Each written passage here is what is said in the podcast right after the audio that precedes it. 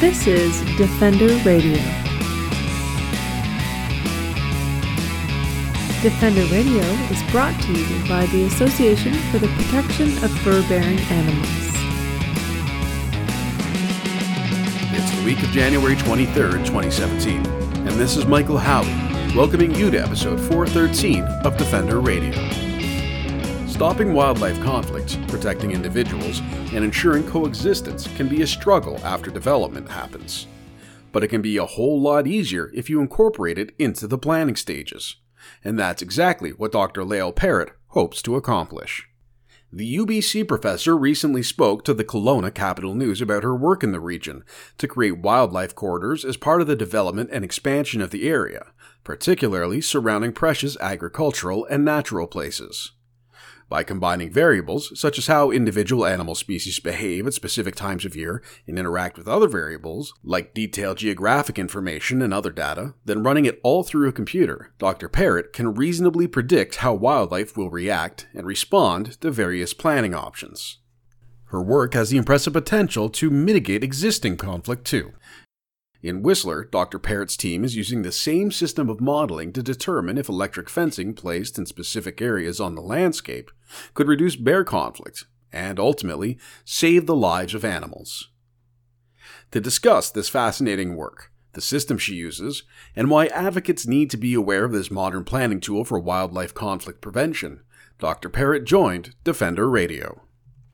Could you tell me a bit about the work you do, just sort of in general, because it's a very interesting, uh, uh, I'd say almost application uh, of science from what I've read on your uh, your faculty page and in a few media articles you've been involved with. So, how do you sort of describe what it is you do? What I try and do is integrate the knowledge we have from different different disciplines to answer the really complex questions about landscape scale management. And so many people study water, hydrology, agricultural systems, soils, different species, and the ecology of those species. But very few people integrate all of that knowledge together to understand how our human activities, and specifically ecosystem management and conservation, impacts all of those different sectors. And so a lot of the work I do is is about taking a systems level approach to understanding the landscape as a human environment system, looking at how all of those different things interact together. One of the things that that I do also is in, involves bringing all of these different people together around the table because often the different disciplines don't speak together, and often the way that we govern the landscape it sort of divides it up as well. So we have people working in the Ministry of Agriculture looking at the agricultural part of our landscape, people working in Ministry of Forest or the equivalent looking at the forest part of the landscape. And often those sectors don't communicate well with one another. That's definitely interesting, and uh, I, I, find the, the concept fascinating. In some of the interviews I've done, uh, speaking with uh, with scientists and researchers, uh, the the the what I would call almost ongoing frustration of trying to not only measure but decide what variables should be included, uh, particularly in studies of conflict. Um, so Adrian Treves did a recent study, and it was, it was something of a literature review, and he looked at all of the studies that are out there, most of the studies uh, regarding human wildlife conflict and lethal control, um, and how most of the studies that are there, and again, there are very few, uh, don't take into account lots of different variables. And as a result, uh, some of their conclusions are very, probably very inappropriate. Um, so, how, and before we get into the, the sort of the reason we're talking this this article that I read, how do you try and I mean fit it all onto paper or in your head, uh, especially when you're talking road ecology or how you know, uh, environment interacts with, as you said, agriculture, or forestry interacts with stream movements. How, how do you manage all of those variables? Mm, I take a dynamic modeling approach where basically I try and recreate the landscape in my computer, much like you would in a video game, where I have a a spatial representation of the landscape in which I bring in all of the different data layers that we have. And we're fortunate in Canada specifically to have really good data describing vegetation cover, human land use, agriculture, locations of water bodies and, and rivers and wetlands. We have really good data describing our landscape.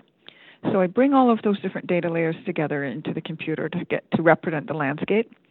And then I develop rules about how humans move around in the landscape and how animals move around in the landscape.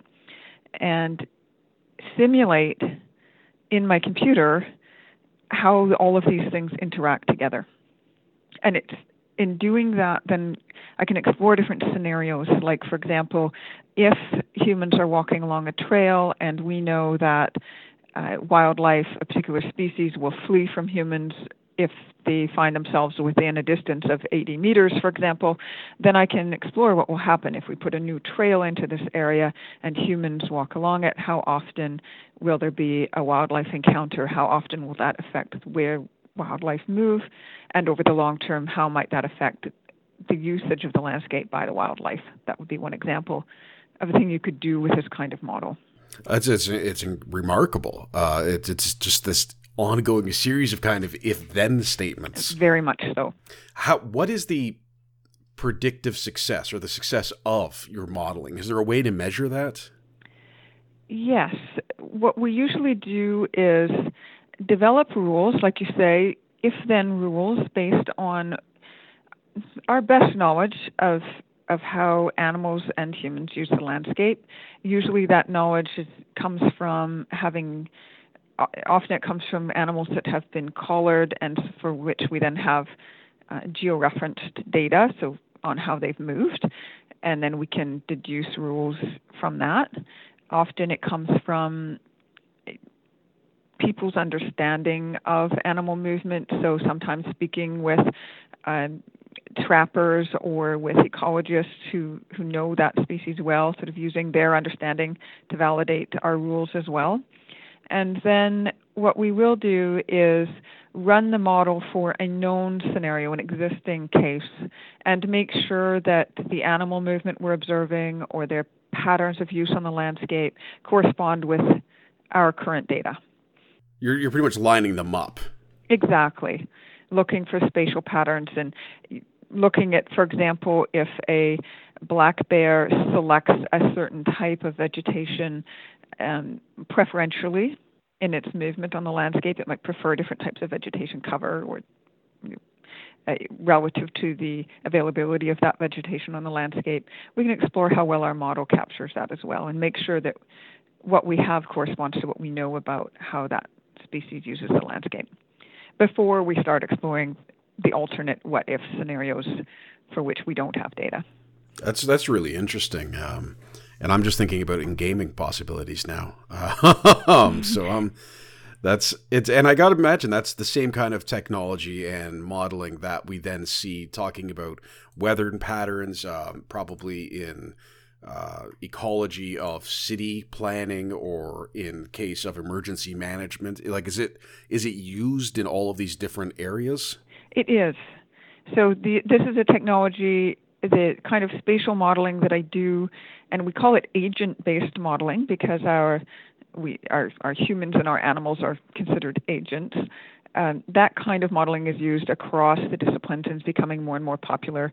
And it is very much like gaming because we are representing, in our case, they're agents rather than avatars in a simulated two or three dimensional world.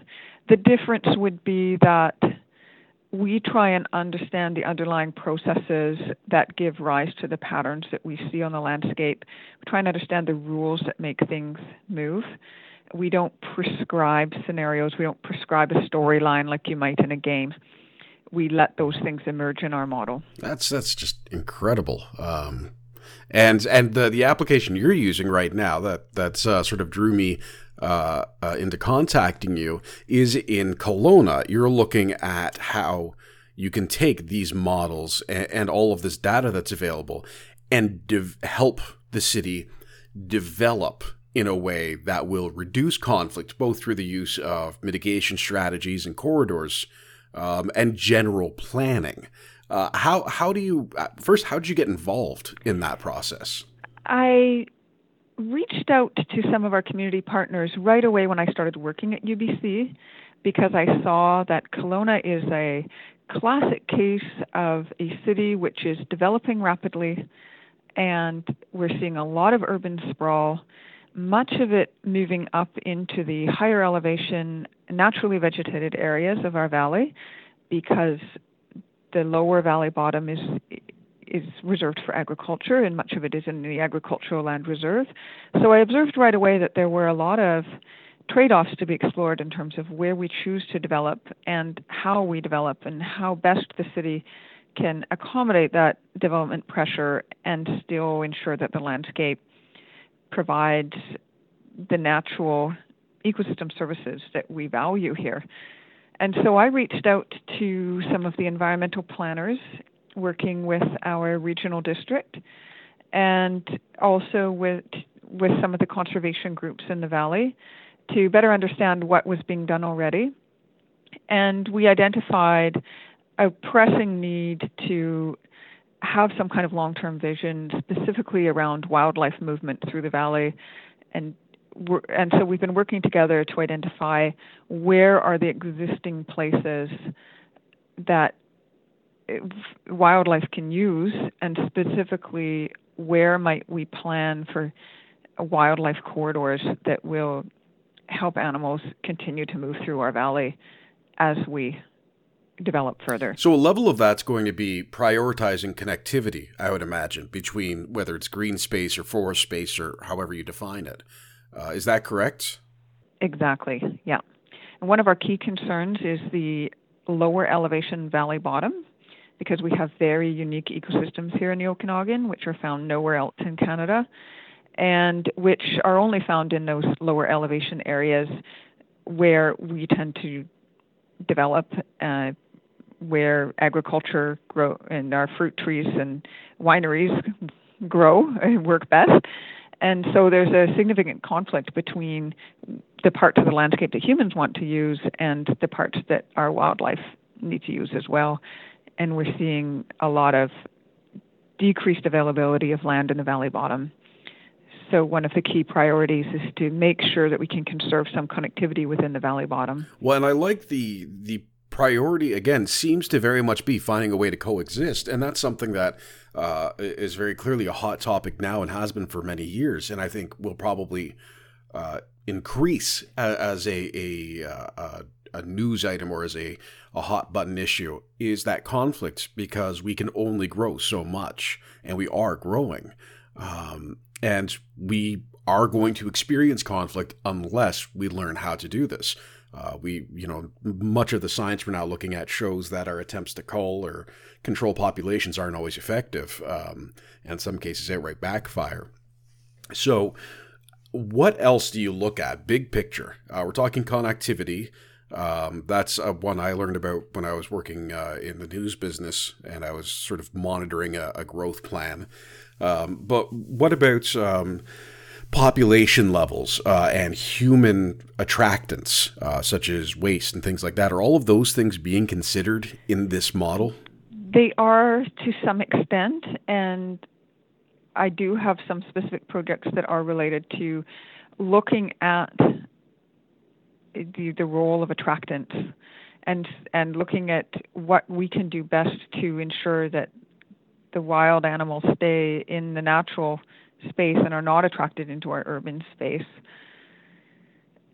That said, we need to learn how to share our space, I think. We need to understand that this is the animal space as well. We're living in their environment and they're living in ours.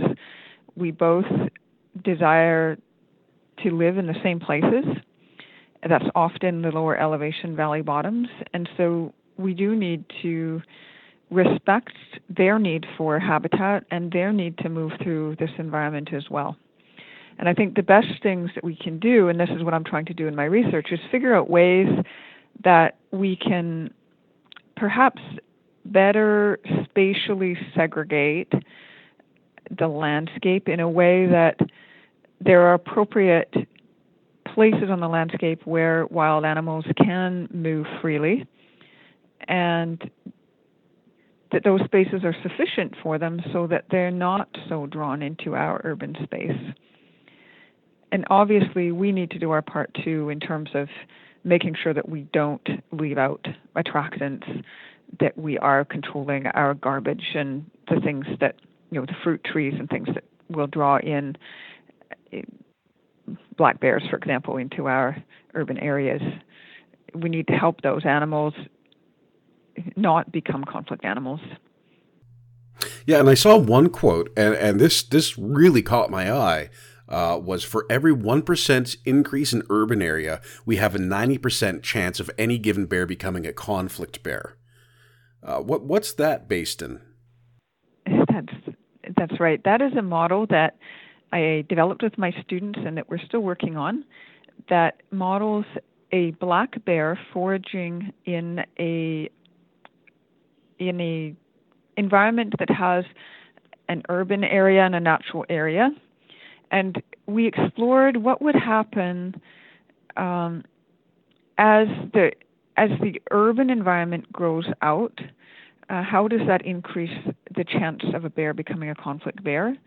And we also explored what were the best strategies to reduce conflicts between bears and humans using that model. And what we discovered was that as the urban environment expands,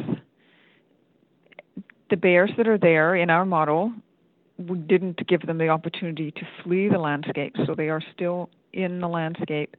And for every 1% increase in urban area, the probability that a given bear becomes a conflict bear increases by 90%.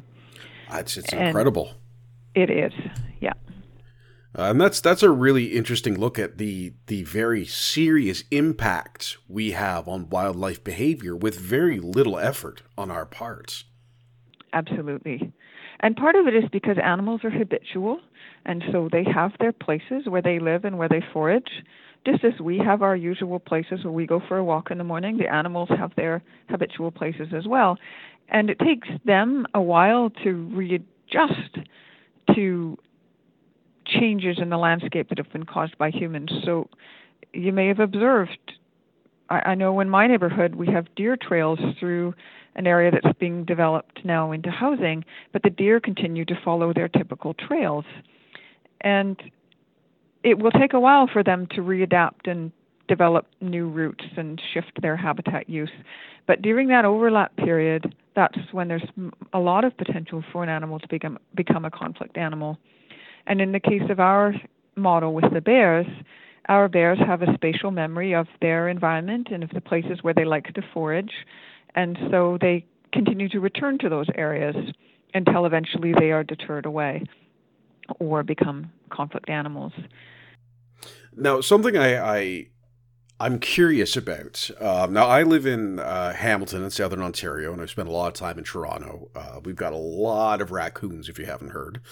Um, and looking out my window, well, there's two little anecdotes. One, when I was in Toronto one time, a few several years ago now, um, outside one of the University of Toronto campuses, I was watching a couple of squirrels go from a tree where students had been throwing uh, uh, seeds, and they'd go up the tree, hop onto a power line, and they were using the power line structure on this busy Toronto street to literally just run up and down the street uh, like over top of a city of millions, uh, as if there was no one there. Uh, so that that's one anecdote, and the other is here, and I've seen this in Toronto as well. Um, we've got a lot of these four foot fences separating yards, and you see the raccoons, and they run, run, run, run, run, sort of quickly climb up and down the fence, and I always find it interesting in these discussions. Uh, I was born and raised in the suburbs. Now I live in the city, and people have this impression that they've put up a fence. So that means that's their property line. But animals, wild animals, perceive structure significantly differently than we do. Um, so I'm kind of that's an, a secondary question is how do you not only adapt the model to show how an animal, an individual species, would perceive things. So again, you, that example in Toronto, uh, where they have found this massive transportation structure.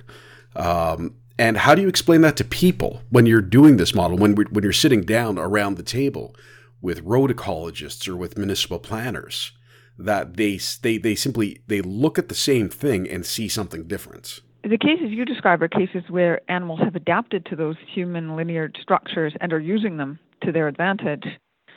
And in other cases, animals will avoid those structures. So it really is becomes very species dependent.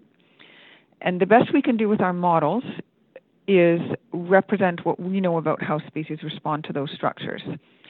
So if we know that an animal will preferentially use a roadway or a some kind of linear element that we've added to the landscape, then we can simulate the animal's response to the arrival of that element in the landscape and and see what happens as the animal uses that that element and then see how the other creatures might react as well. So for example, wolves tend to preferentially use trails or roadways through a forested landscape. And so we can explore then how changing patterns of wolf movement in the landscape might also affect how the the wolf's prey use the landscape and adapt their movements. If we have data on how an animal responds to those elements, then we can incorporate that into the model. If we don't know how an animal will respond, then we have to put forth hypotheses and we can use the model to explore if the animal avoids this structure, then what will the outcome be? Or if the animal adapts its movement to use the structure, what would the outcome be? And then in that case, we have different possible outcomes based on different hypotheses. And how, I guess the, the, the, the confusing part for me then would be how you sort of explain that both to, as I said, the, the municipal planners as well as the general public. Um, particularly when we're looking at mitigating conflict. Um, so if we're discussing how, uh, again, thinking to when I got involved with, with wildlife reporting as a news reporter, uh, development of land two kilometers away influenced the behavior of coyotes. Um, and when you look at the aerial overview of the area, both two years before and then currently, you can very clearly see that like the significant change but it was very difficult to explain that because a lot of people very simply just see them as, uh, um, you know, uh, Descartes, uh, Descartes uh, uh, machines uh, without sentience. They just do stuff. So, how I guess what is the value in explaining this, and what are the tools you use to explain it? I guess the the value comes in making people understand that there are cascading impacts of our actions. So, building a house in the woods, for example, seems like a little thing. We take up a little bit of the woods and we build a house, and maybe we build a road to get to that house. And it seems like a very minor impact on the landscape if you in terms of overall surface area affected.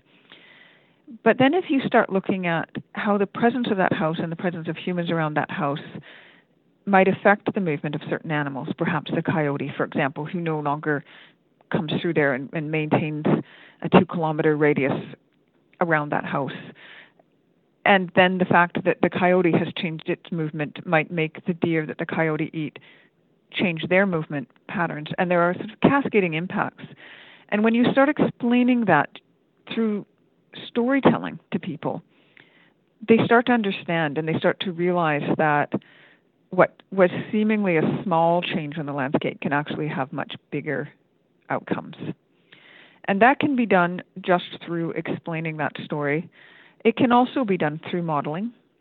With modeling, we can then explore how the patterns of landscape use change so we can show here is where the bighorn sheep or where the black bears or where the coyotes or where the deer were using the landscape before this development occurred, and here is where they're using the landscape after. And we can see those shifting patterns. Now, something I, I would ask in terms of looking at more practical application, um, a lot of what it looks to me, again, based on a very cursory look at some of your, your recent work, that a lot of it is in the planning phase of um, before you plan, look at this, let's figure out how things could be impacted by our decisions. Could it be done in reverse to say, and, and again, you know, using an urban coyote, uh, which, as you know, can cause a lot of um, anxiety in a population of people? Um, could we then say, looking at the current behavior, we can analyze what's causing this behavior and how to mitigate it or change that behavior to something that is more uh, preferable both for the humans of the area and the coyote uh, themselves? Mm, that would be hard to do. I think we could, to some extent, look at what is it on the landscape that is causing the coyote to use the urban space. It would be very hard to be certain about how the coyote might learn and adapt its behavior. We could ma- we could pose some hypotheses, but I think it would be very hard to to say for sure whether or not that a particular coyote who's already familiar with an urban space to to know if our model could accurately depict that coyote's learning and changing its behavior if it could change its behavior. I think it's easier to make assumptions about how wild animals move and what we can do to avoid having them come into the urban space. Once an animal is already in our space, it's we can ex- we would have to make a lot of assumptions about whether or not they would mm-hmm. actually leave the space, even if we gave if we made changes. Uh, so it's it's just there's again it's one of those too many unknowables, I guess. Yeah, exactly. Um, and it's I just I I love this because it, it's making me think of all of the sci-fi I've watched over the years where they say, a computer, model this out. I'm like, ah, they can't do that. Uh, and you're doing that. Uh, it, it really is when you try and sort of visualize how much goes into this, but what you are then able to predict. Um, it, really is quite incredible. Um, and and I guess my final real question is going to be how can we get this to be the norm? What you're doing in the Okanagan, uh, in uh, Kelowna, in looking at it, not only using the model, um, but in I, will say selling the model, uh, the concept of the need to do this. Because uh, again, I think the results will speak for themselves. We're seeing that now uh, in Banff. There was just a report in I think it was the Calgary Herald saying that they are seeing a 10 year decline in wildlife uh, vehicle collisions um, with, I think, 90% reduction in associated costs through the use of mitigation strategies like overpasses, underpasses, and fencing. Um, we talk about the cost to uh, uh, farmers who may lose a significant amount of crops to a prevalent animal or who are experiencing wildlife conflicts with their livestock. Um, and we, we know a lot of measures we can put in place, but this this modeling to prepare for it really seems like something we should be doing all the time. So, how do we, sort of the general public, the advocates, the animal lovers, push our planners towards this kind of science when they are planning? I think you're right in saying that through examples, people will catch on. And I'm hoping that Kelowna will serve as an example. I think we have an excellent opportunity to demonstrate to the rest of Canada and to North America about how we can develop differently. And we still have a landscape here in Kelowna which is largely naturally vegetated, although land use is uh, human dominated and humans are prevalent on the landscape, we still have a lot of naturally vegetated areas. And so we can think differently and plan differently and ultimately demonstrate how the use of these kinds of integrated tools can help us to plan differently and grow differently. And we should see some statistics coming out that are showing that our approach is successful And hopefully that will serve to incite other communities to follow suit.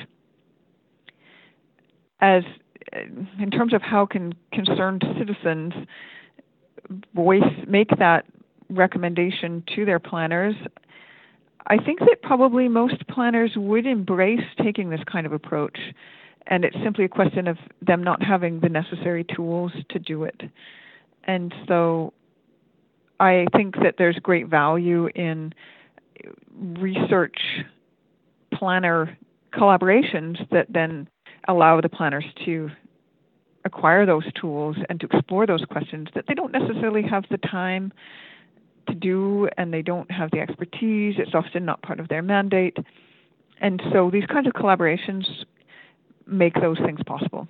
To learn more about Dr. Parrott's work, visit her faculty page at ubc.ca or follow the links on this week's Defender Radio blog. That's it for this week, folks. Until next time, this is Michael Howie for Defender Radio reminding you to stay informed and stay strong.